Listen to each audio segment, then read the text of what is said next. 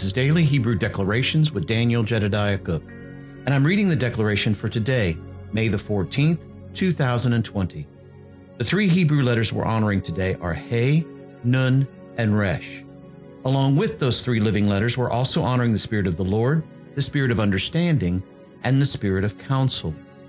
The declaration today reads this Behold, faithful, righteous man, or faithful, righteous son, the head of time, Olam. Very short uh, declaration today, but there's a lot in this.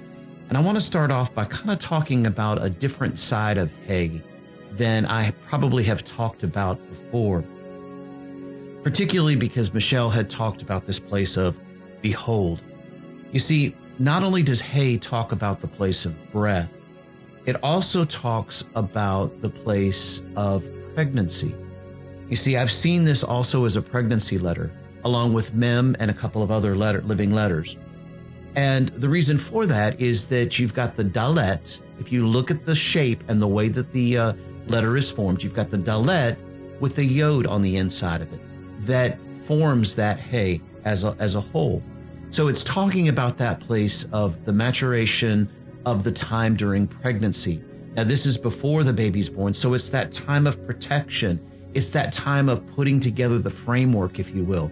Hence, why one of the meanings of hay talks about setting up framework, because the body is beginning to grow inside and being protected not only by the waters above and the waters below, if you will, the amniotic fluid, and the, the waters of the mother, which are part of what the, the child needs in order to survive, and the, the fluids that the mom takes in, and the, the food and the sustenance that the mom takes in. But then the baby themselves being wrapped up inside of that amniotic fluid, which is, if you will, a representation of the waters below. And so there's this this time of of holding and beholding. You see, really, this is the side of hay that I wanted to talk about and it really has to do with the potential and the actual. Now, in the place of hay, it's still potential. It's still in this place. The baby has not been born into the earth. Now, is it a life? Absolutely. I'm not even going to go there. That's without question. Boom. All right. But inside of the womb, there's still potential on what that child is going to do once it's in the earth.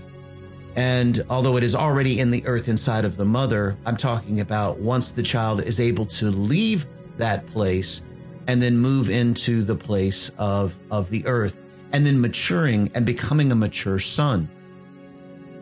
You see, so uh, this behold talks about the potential and the actual and bringing that into play. See, hay is very similar to that in that it's it's still potential behind that. In other words, there's processes that go behind this that are necessary for the growth of that child, both inside of the mother's womb and then outside of the mother's womb once the child has become uh, actual, or if you will, th- gone through the door of the womb, because there is still yet a portal that they need to go through, and that is being birthed into the earth through the womb of a woman. And as a result, this is the door into the rights of this earth. And so, uh, you know, it's it's a, there's a lot there, and I hope you guys are kind of understanding what I'm saying. But you've got potential and actual that's going on here. The potential of the child, and then the actual once that baby is born.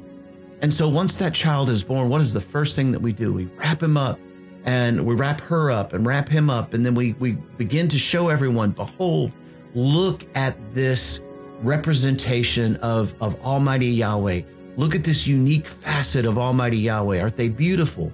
And they are. Children are always beautiful as they're as they're growing up. But see, that is the beginning of the steps of the next part of that, which is the nun, the faithful righteous son, the faithful righteous man or woman. You see, once that child is born into the earth, then they begin to grow. They be, they have now become a Vav. That hay is evolved into, if you will, or changed into, if you don't like that other word, uh, to evolve. And so now it becomes a man, becomes a son. Now, ladies, I'm talking about all of us when I say man, man as in humankind, that I'm saying there. And in, uh, it begins to grow. Now, there's scripture that talks about that while a child is still young, They're over tutors and governors. Even though they are Lord over all, they are being taught how to rule and to reign during that process, which is the part of where we play in that actual side of that. So you see where the hay brings birth into the earth and it becomes actual. And then there's a there's a maturing process even further once they're in the earth. There's a growing that goes on from that place. And the place that they're heading toward is really Zayin, the crowned man. The man, the, the man or woman that, that realizes who they really are in Yahweh and stands as that crowned Vav in the earth. Yeshua being the first of those. Yeshua was our crowned Vav. He was set as King of Kings and Lord of Lords. But we are kings. He is the King of Kings, and we are the kings that, that He is King over. And so this this process, it's a beautiful process, particularly as we move into Resh, because as we move into Resh here, as as we've begun to grow from the potential to the actual, to the growing up of the of the of the child to a, a woman or a man of, of Almighty Yahweh, we begin to see this place of time or Resh. You see, Resh talks about a concept that I've not talked much about in here, but I want to spend a few minutes talking about, and that's Olam. You see, Olam, it can be, has actually been translated several different ways. One of those means eternity or everlasting. So when we talk about Kaye Olam, we're talking about that scripture that talks about everlasting life and that Yeshua gave us everlasting life. Kaye Olam, Olam is just that. It's Kaye, which is life, and life out to its fullest, and then uh, Olam being that place of of everlasting. Okay, but Olam literally has other meanings beside that, beside just eternity. One of the other things that that Olam can also mean is what's called beyond the vanishing point. And what I mean by that is, let's say you're standing at the beach and you begin to overlook out into the water. And at the far distance, you begin to see this horizon where the water and the sky meet together. Now, you know, because you've been in a boat, some of you have, some of you haven't, or you've flown, or you know because you've seen pictures, either one. But that beyond that horizon, there's still yet even more than what we see on the other side of that. And so Olam talks about that place that is just beyond that vanishing point. In other words, seeing beyond that place where we can no longer see from the physical, but seeing just a little bit beyond. Now, I've talked a lot about this in, in the last couple of weeks, dealing with uh, the, the living letter Resh here, and in, say, in saying that, that Resh really is that place of being able to see around corners.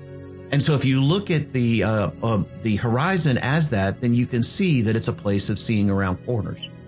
And so Yahweh has given us this place where really He has taken us into the throne room and specifically the vaults that are hidden beneath the throne room of Almighty Yahweh. Both of them are connected together. I didn't realize this until just not too long ago when Yahweh lifted me up out of the vaults of heaven and after He had shown me a lot of the things there and he lifted me up, and suddenly I was standing inside of the throne room of Almighty Yahweh. And I was sitting on the, I was, I was looking up at his throne, and there was somebody seated to his right and to his left. I saw Yeshua, but what, what then even added more to it was that I saw myself sitting on the other side of him on that throne, even though I was at the foot looking up. So, kind of a weird place, weird, weird way of seeing things, but I knew Yahweh was showing me from a slightly different perspective who and what I really was. And that I, I was seated together with him in those heavenly places.